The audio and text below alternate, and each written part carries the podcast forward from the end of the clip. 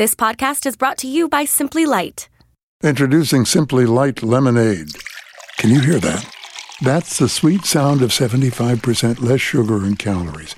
We want to make sure you hear it's 75% less sugar and calories because it tastes so good. The feast is brought to you by Sudio Sweden, makers of premium headphones with studio quality sound. Now, as a podcaster, sound is pretty important to me. I spend at least an hour a day on the subway listening to podcasts. And you know what?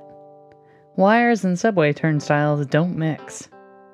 After my last pair suffered an unfortunate end, I knew I had to change things up. And that's what makes Sudio's headphones so amazing. They use Bluetooth technology, so there are no wires to get caught up in subway turnstiles, revolving doors, any of those hazards of urban life. And their dedication to amazing sound and style means that I don't have to compromise in my new wire free existence. Right now, Sudio is offering a special 15% discount for Feast listeners. Just go to their website at sudiosweden.com and enter the promo code FEAST17 at checkout. Don't let the subway claim another pair of headphones. Remember, the offer code is FEAST17 for a 15% discount at sudiosweden.com.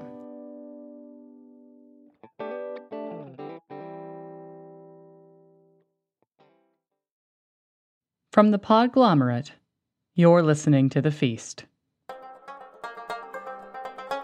I'm Dr. Laura Carlson.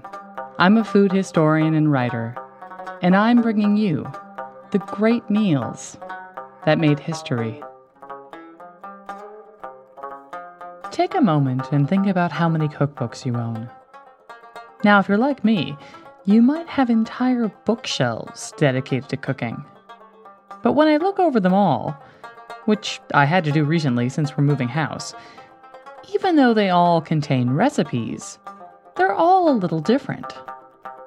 Some I own because they were written by famous chefs or even celebrities. A Julia Child cookbook here, a Michel Roux Jr. there. Then I have some reference books on how to make a very specific kind of food, pastry, for example, or ramen then there are books dedicated to a whole type of cuisine, like Vietnamese or Mexican. Then there are a few books that focus solely on drinks, like classic cocktail books telling me how to make a corpse reviver, like the Savoy Hotel used to do in 1930. Me being me, I even have a few how to make beer or how to make cheese reference books, where I'm actually making a food product from scratch. Then there's the ever growing collection of cooking magazines, sometimes decades old, kept because I love the glossy photos showing off Gourmet's 1996 Thanksgiving turkey or Cooks Illustrated's Best Leek and Potato Soup from 2004. My point is, cookbooks are a pretty wide ranging category, and we tend to own a bunch of these kinds of books, often for very different reasons. Because what cookbook can really claim to do it all? I might search three cookbooks for the best chicken soup recipe, and that's not even counting spending hours looking at recipes online. But what if you could purpose build your own cookbook encyclopedia? One that included your family's favorite recipes, along with a spaghetti recipe Frank Sinatra made every Sunday for his son, or how about Napoleon's no fail roast chicken? an encyclopedia that had all the glossy pictures of your favorite high end cooking magazine, plus instructions on how to cook for your favorite holidays, what to make when you're camping, what to cook when you're sick with the flu, even what to make for vegetarian or gluten free guests. No, I'm not selling you some new high tech internet resource. To find such a comprehensive cooking encyclopedia, we actually have to travel back over a thousand years to the very heart of the medieval Islamic Empire, to a city known as the navel of the world, Baghdad, and where a man sits in a sprawling market, calmly copying out recipes. The book this man is writing will eventually be called a number of titles, often known simply as the Book of Cooked Dishes. It will, at other times, have the slightly longer and more romantic title of Winning a Lover's Heart and Sparing Him the Need for a Doctor.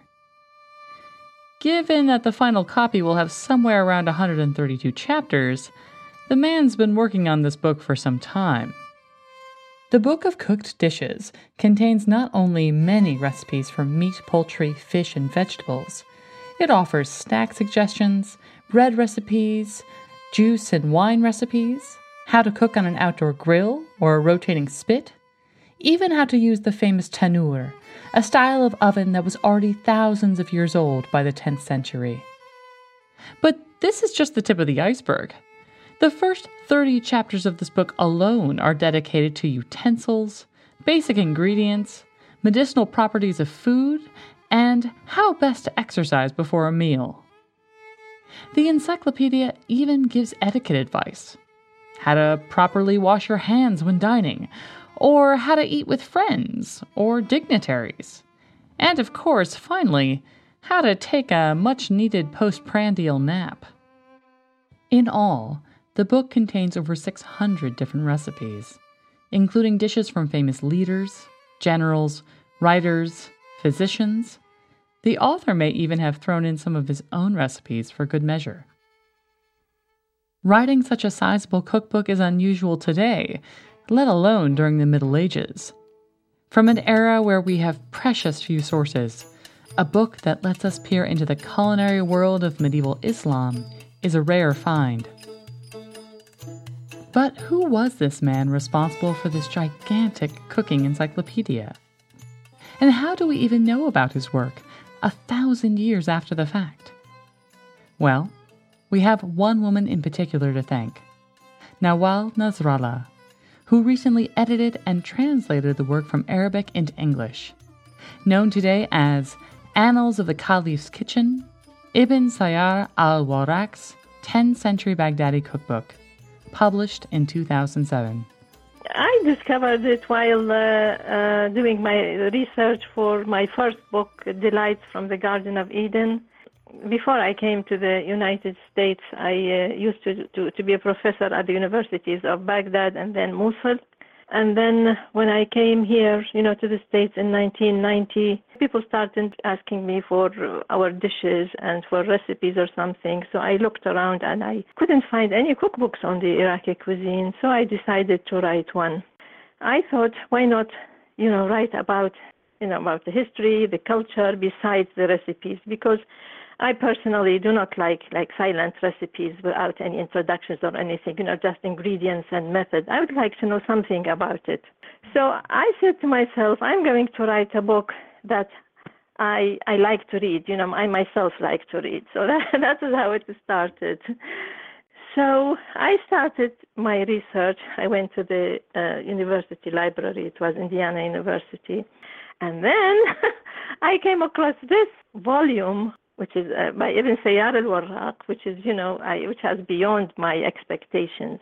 I never thought that in my entire life I would, you know, uh, come across this book written about, you know, uh, a thousand years ago, you know, in Baghdad, my city. So I was really thrilled. Through her research, Nawal discovered some of the few remaining manuscripts of this 10th century cookbook written by a man we know today only by his profession, Al Warraq, the bookmaker. But even his name gave Nawal a few clues about the man as well as the literary culture behind this monumental culinary work. To understand a bit more, let's travel back to 10th century Baghdad, to the time and place where this work was most likely written. By the 10th century, the city of Baghdad was the beating heart of the Islamic world. Located on the banks of the Tigris River, the very heart of ancient Mesopotamia and the Fertile Crescent, the city had been home to markets and merchants for thousands of years by the time of Al Warraq. Chosen as the home of the royal family in the 8th century, the leaders of the growing Islamic empire, the Abbasid caliphs, ruled Egypt, most of North Africa, Spain, and the Arabian Peninsula from their palace in Baghdad. Al Mansur, the caliph who had founded the city as the capital of his dynasty, had heaped money into the project, creating a giant circular city. Four colossal gates, one at the south, east, north, and west sections of the city, allowed traffic to flow into Baghdad, each road leading to the very heart of the city where the royal precinct sat. Within was the inner world of the Caliph, the palace and home for the royal family, space for the Caliph's administrators and staff, barracks, offices, the royal mosque, and of course, quite sizable kitchens. But outside this precinct, along the major roads, sat hundreds of little market stalls, set up in the tall arcades that bordered these conduits of the city. It was here where the money, the wealth of the vast Islamic empire, its spices, gold, fruits, vegetables, and meats could be found. Merchants arrived by land, river, and sea, some from as far away as what would today be India and China. People called the city the Mother of the World, or the Navel of Nations. You could find anyone and anything in Baghdad. It was home to scientists, astronomers, poets, philosophers, historians, musicians, and of course, the best cooks around. But more than that, you could find books. Hundreds, if not thousands, of books. Baghdad in the 10th century is a book lover's paradise. Paper, still unknown to most of Europe, where they're still running on animal skins, is everywhere here. With paper being cheap, it means books are available to pretty much everyone.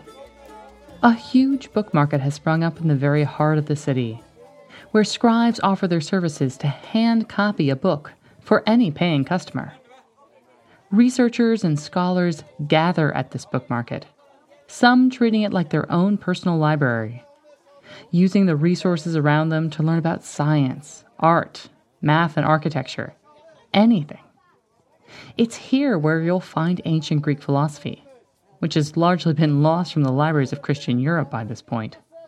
You can find Euclid here, or Plato, even the medical theories of Galen, all among the books stacked here.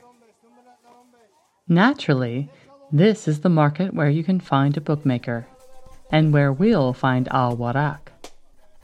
He's hard at work, copying a very large cookbook for a very well paying customer.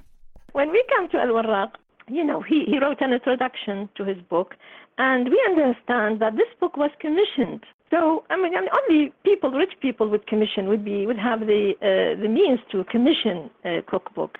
And it was, I mean, there was a special market called Souq al-Warraqin, uh, the, literally the, either the book market or the paper market.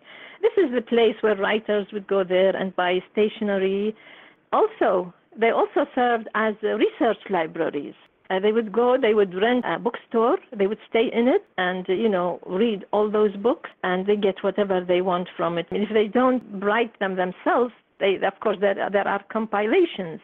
And uh, Al-Warraq's book is a compilation. I mean, he, he didn't write, write all these things himself. It's an anthology of what he found available at the time because this is what he was commissioned to do. The commissioner, he said, this was in his introduction, he says, uh, I have written a book which makes uh, consulting any other book unnecessary because I have put everything here.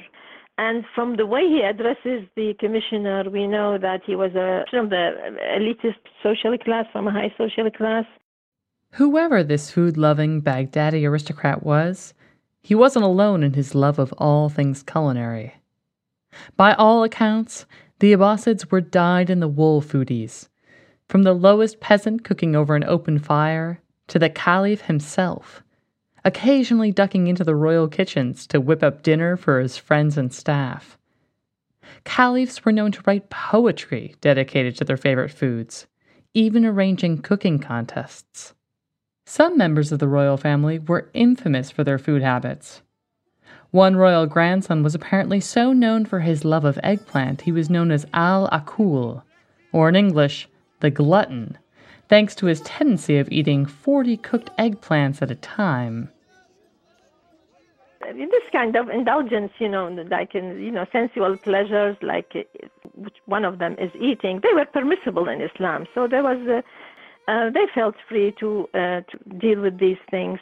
So uh, some of them, of course, uh, they had books written in their names. One of the books, for example, there are recipes for the caliph so that he, he follows it throughout the year, you know, with the change of seasons, for example.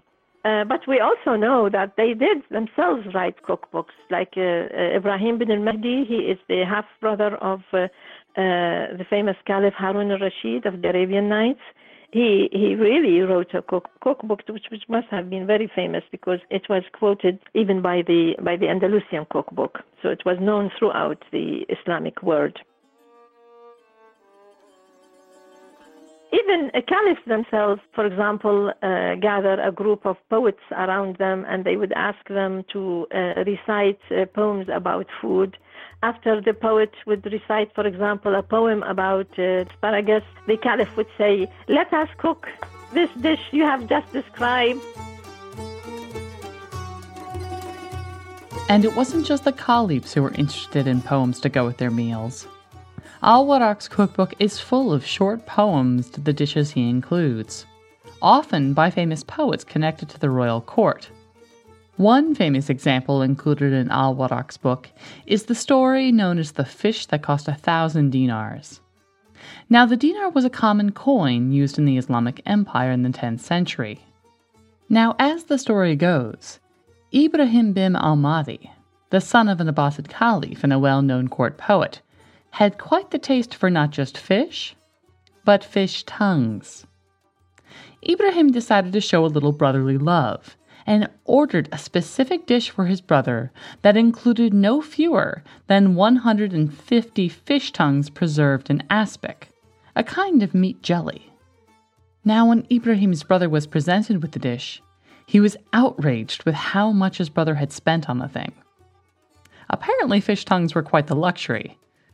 I mean, I guess it's understandable, they are rather small.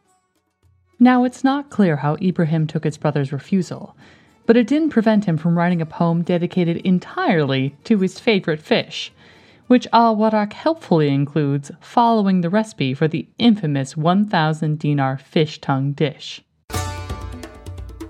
Ibrahim's poem reads I have Kari's dish of buni fish, which our cook perfected and brought to us chilled, like ruby on the platter, set in a pearl. Nay, better, like wine frozen in glass. Steeped in saffron thus, like garnet it looks, vibrantly red, shimmering on silver. So much so, the cook of vinegar added, that to your fill you cannot possibly have it. Nothing compares with it dyed with saffron, set and thickened like kabis.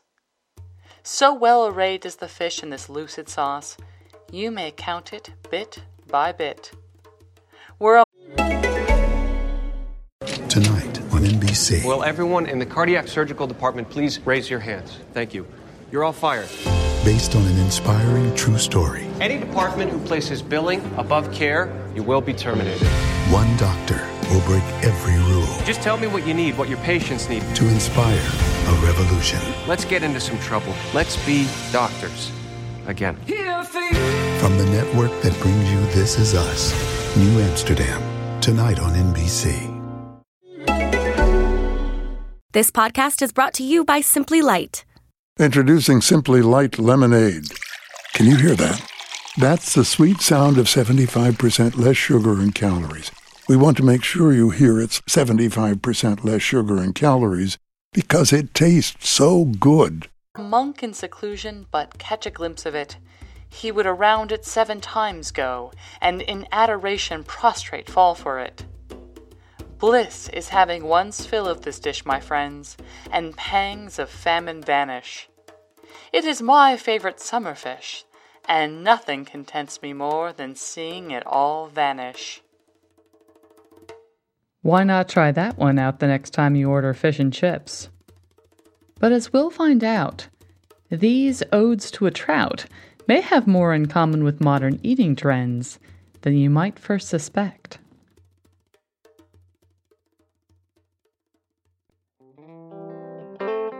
Today's episode of The Feast is brought to you by Sudio Sweden, who may be the only headphone company to be named after a Phil Collins song. It all started when the company's founder saw Mr. Collins struggling with his headphones one day in New York City.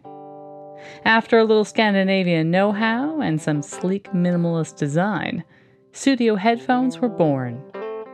And right now, Sudio is offering a special 15% discount for Feast listeners. Just go to their website, sudiosweden.com, and enter the promo code FEAST17 at checkout.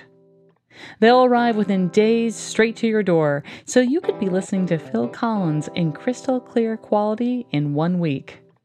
Remember, it's Feast17 at sudiosweden.com. Okay, so let's get back to this ruby and pearl fish dish. I know, the language may sound a bit over the top, but think about how much we in the 21st century obsess about the beauty of our food. Most of us may not write poems about our hamburgers or our breakfast smoothies, but think about all the millions of food photos that show up daily on Instagram, perfectly framed using those soft lighted Kelvin or Walden filters, where thousands of charcoal ice creams pop up in your feed daily. Or maybe that's just my feed, I don't know. Now, if that isn't just a new form of visual food poetry, I don't know what is. So, a thousand years before today's smartphones, when food obsessed Baghdadis couldn't take photos of their food, what was the next best thing in order to tell their friends about just how delicious and beautiful their last meal was? Poetry. With the most famous or well written poems ending up in Al Warraq's cookbook. Think of it as if a cookbook could include Anthony Bourdain's Instagram feed of the best barbecue, or photos of David Chang's perfect ramen. But when we come to the uh, poems, they were the equivalent of the pictures photos, food photos we have nowadays. Because, you know, we come across, for example, a recipe. After that, you have a poem in which the poet describes how to make this recipe, but in a poetic, in, in, in poetry, in verse. Here, this is unusual. We have an unusual number of, uh, of, of, poetry. He didn't write them himself. As I said, he also uh, collected them from, from books. So the tradition for writing uh, food, uh, you know, gastronomic poetry, it was there it was been i mean people liked it and it was popular. It was a popular genre even before the uh, this book was written. Not only poets you know professional poets but uh, even caliphs you know uh, princes you know they all participated in this you know artistic presentation of food. But for all the royal cooks or over the top poems we can find in Al Warraq's book, it isn't all about haute cuisine. Al Warraq also made sure to include basic dishes, things you might be able to find in anyone's home. And while we may not be making many fish tongue dishes anymore, some of his recipes sound quite familiar to not just modern Iraqi cooks, but even Scottish ones as well. Uh, for example, we, you know, the Scotch eggs. First of all, they spread a lawash bread, a big one, and they, yeah, and they cover it with a with a layer of ground meat, spicy ground meat with the spices and all that, bound with uh, with eggs, you know, raw eggs. So they they spread this layer they arrange eggs. It depends on the uh, you know on the size of the lawash. So they put, for example, like uh, in the middle, they put like seven eggs or something, and they wrap it all around the uh, you know all around the egg, and they grill it. And when it is done, they they slice it slice it into pieces. So but we also come across, you know, like basic dishes. So it, it's not, they do not write cookbooks only for including uh, unique dishes. I think their, their aim is to document, you know, a whole cuisine presented and, uh, you know, like we have here, all courses, make things available for people, you know. Beyond some interesting similarities to modern Scottish cuisine, there are some Iraqi foods that have been made more or less consistently for the last 1,000 years or more. Consider lavash bread, an unleavened wheat bread, perhaps one of the most popular throughout Iraq, Iran, Turkey, Azerbaijan, and Armenia. Actually, lavash is considered so iconic in many of these countries that it's made the list of UNESCO's representative list of the intangible cultural heritage of humanity. So, you know, it's kind of a big bready deal. Anyway, as Nawal says, there are recipes that you know um, resemble what is being uh, uh, baked today. But what's funny is that in, in medieval times, lavash bread was the epitome of you know civilization, of sophistication, and uh, I always tell my students, you know, when I tell them, you know, when I talk about the medieval era, I tell them the story of a Bedouin because there's, you know, there's always this friction between the the city slickers and the Bedouins, even from you know, medieval times. The Bedouin was telling when he went back, you know, he said he was invited to a wedding in, in a city. He went there and he sat. They were all getting ready for the for the feast, and the certain servers. Uh, passed around certain folded uh, uh, sheets of, uh, of cloth he said, I looked at this cloth, I liked it so much, I wanted to make a shirt with it. So as I was asking people around me to give me their pieces so, so, so that, you know, I have enough for making a shirt, they started breaking it to pieces and eating it. so that was lavash bread. They used to fold it, you know, and they offer it for, you know, for, for, for feasts, for weddings, and they pass it, you know, around to people or they arrange it all around the, um, the dishes, you know. And, you know, this is this I found uh, interesting because nowadays we tend to uh, associate lavash bread with peasant cooking, but at the time it was really like a sophisticated kind of uh, bread. But beyond recipes, a great deal of Al Warraq's cookbook might be described more as a lifestyle guide. What foods to best eat to stay healthy, how to entertain visiting guests, even how to wash your hands before and after a meal. Think of it like Emily Post crossed with Martha Stewart, with a clean eating guru thrown in for good measure. Al Warraq's Guide to Good Eating, and actually much of Islamic medicine at the time, was based on the theories of Galen, a Greek physician who lived in the 2nd and 3rd century CE. Now, he theorized that the body was made up of four distinct substances, or humors as they were known. These were things like blood and phlegm, and even two kinds of bile. Now, if we simplify the theory down, when those humors were in balance, you were healthy. When they weren't, if the humors were out of alignment, well, it was the cause for whatever you were suffering from. Humors out of balance or out of whack could be the cause for anything from the common cold to just general sadness. Galen theorized that you could fix most medical problems by restoring the balance to your body's humors. While letting out an excess of one kind of humor was the solution to many of these problems, according to Galen, and this is where we get the whole practice of bloodletting, consuming foods that had the same qualities as some of the humors could help with particular ailments or diseases. So, for al Warraq, lettuce, for example, could help soothe the stomach, while radishes gave you energy. Spinach was, for example, considered good for the throat, while turnips apparently helped your kidneys. Books of Galen's theories were among the most popular throughout the medieval world and were used even into the 19th century. Food to them at the time was a source of enjoyment, but also a source of uh, maintaining one's health, for curing certain maladies. I'm not talking about serious sicknesses, you know, like uh, like having a cold, a cough, or something. You know, those maladies. You know, simple things. The first 30 chapters or so, there are no recipes. And when I first opened this book, you know, the first time, I wasn't aware even of the uh, of the Galenic theory. I was surprised. What kind of book is this? What are the recipes? Almost a full third of Al Warraq's book is devoted to how to eat according to Galenic theory, describing which foods correspond to which bodily humor. But even with 30 chapters devoted to healthy eating, this makes up only one part of his instructional program on food. He also spends over 10 chapters talking about dining etiquette.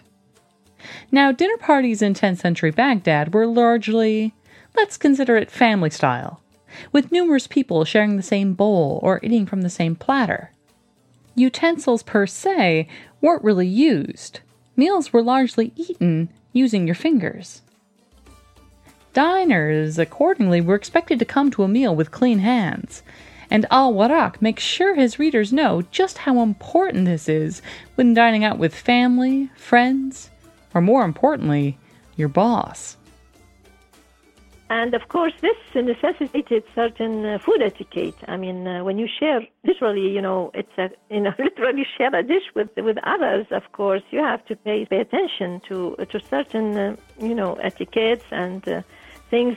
That's why we have uh, those two important cha- two or three chapters on uh, the etiquette of sharing a meal with others. For example, of course, washing the hands is essential because they are using, you know, their hands. So and he, there are recipes for certain uh, wash uh, prepar- uh, hand washing preparations. Um, so they have to use them. They have to rinse their hands, and after they wash the hands, they shouldn't t- touch anything else after that. If they uh, touch their hair, they have to go back and uh, and wash their hands. So uh, when they eat, after they are done, of course, they have to wash their hands once again because they will get all greasy and after they wash their hands, they have to uh, anoint their hands with the perfumed oils, with rose water, with all these things so that they smell nice. And what about hosting a meal? Now, if you've ever thrown a dinner party, you know it can be a challenge to figure out how to let people know when they can start eating.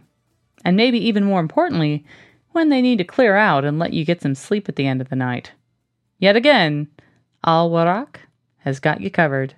So there is a, you know, the one I like in particular is um, dealing with the with the tradition of starting the meal by saying uh, Bismillah in the name of God. That's the tradition. If you start the meal, if you are you want to invite your friends, you say you say Bismillah. When you are done, you have to say Alhamdulillah, which is you, you thank God for for the meal. So uh, there is a story about a, a stingy host who used to uh, discourage his uh, his guests you know, he's a host. He's not supposed to do this.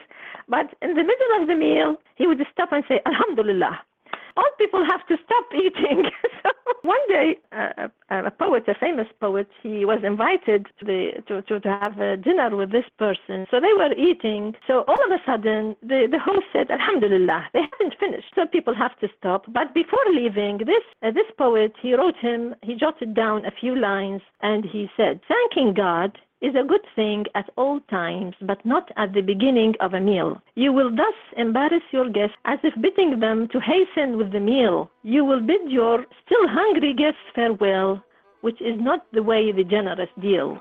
he, he jotted those lines and he left angrily hungry.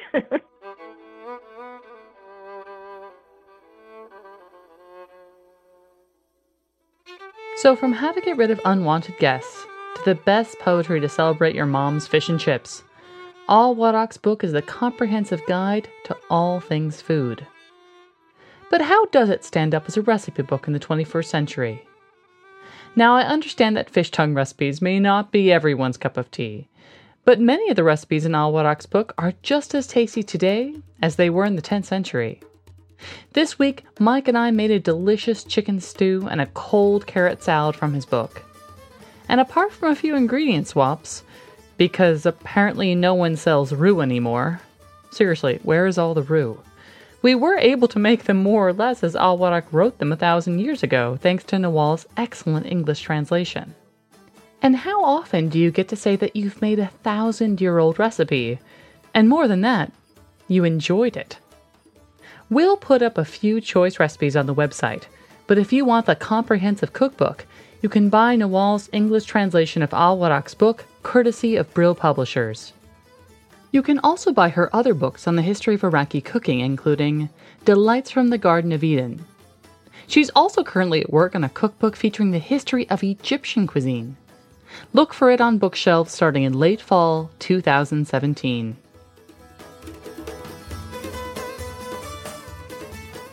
Although we may never know the identity of the mysterious patron who commissioned Al Warraq to write this monumental cookbook, thankfully his efforts weren't lost to history. More than 200 years after Al Warraq's death, manuscripts of his work could still be found in the homes of gastronomes throughout the Middle East.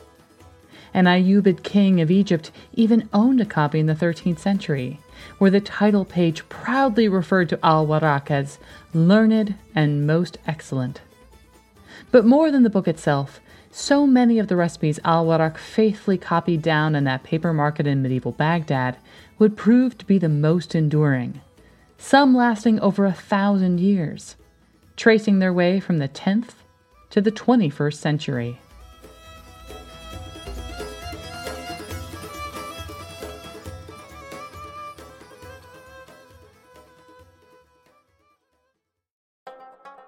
The Feast is written and produced by me, Laura Carlson. Technical direction by Mike Portt, who found himself way more into medieval Islamic stews than he was expecting. I'm now getting calls to make things with dried buttermilk on a regular basis. If you want to know what I mean, check out the recipes we made from Al Warraq's book on the show notes, available at www.thefeastpodcast.org.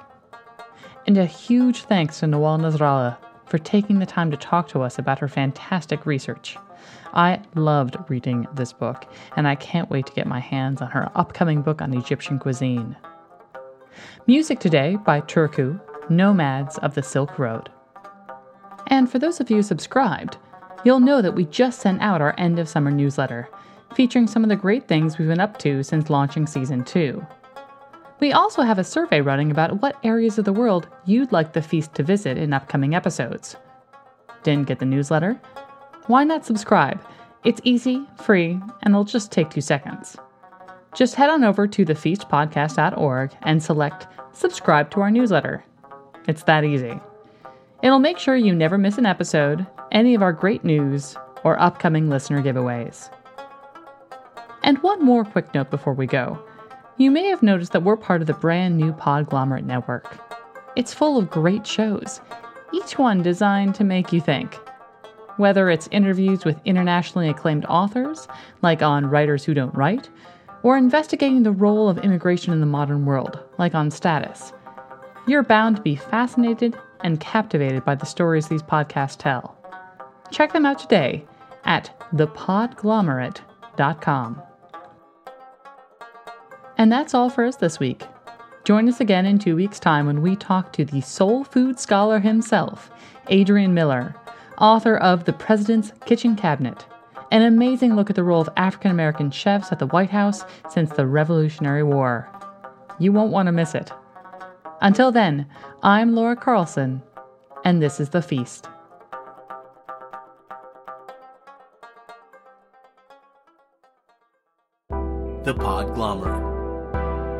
Sonic universe. Tonight on NBC. Will everyone in the cardiac surgical department please raise your hands? Thank you. You're all fired. Based on an inspiring true story. Any department who places billing above care, you will be terminated.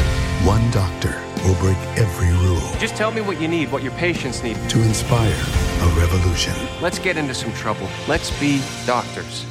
Again. From the network that brings you This Is Us, New Amsterdam, tonight on NBC.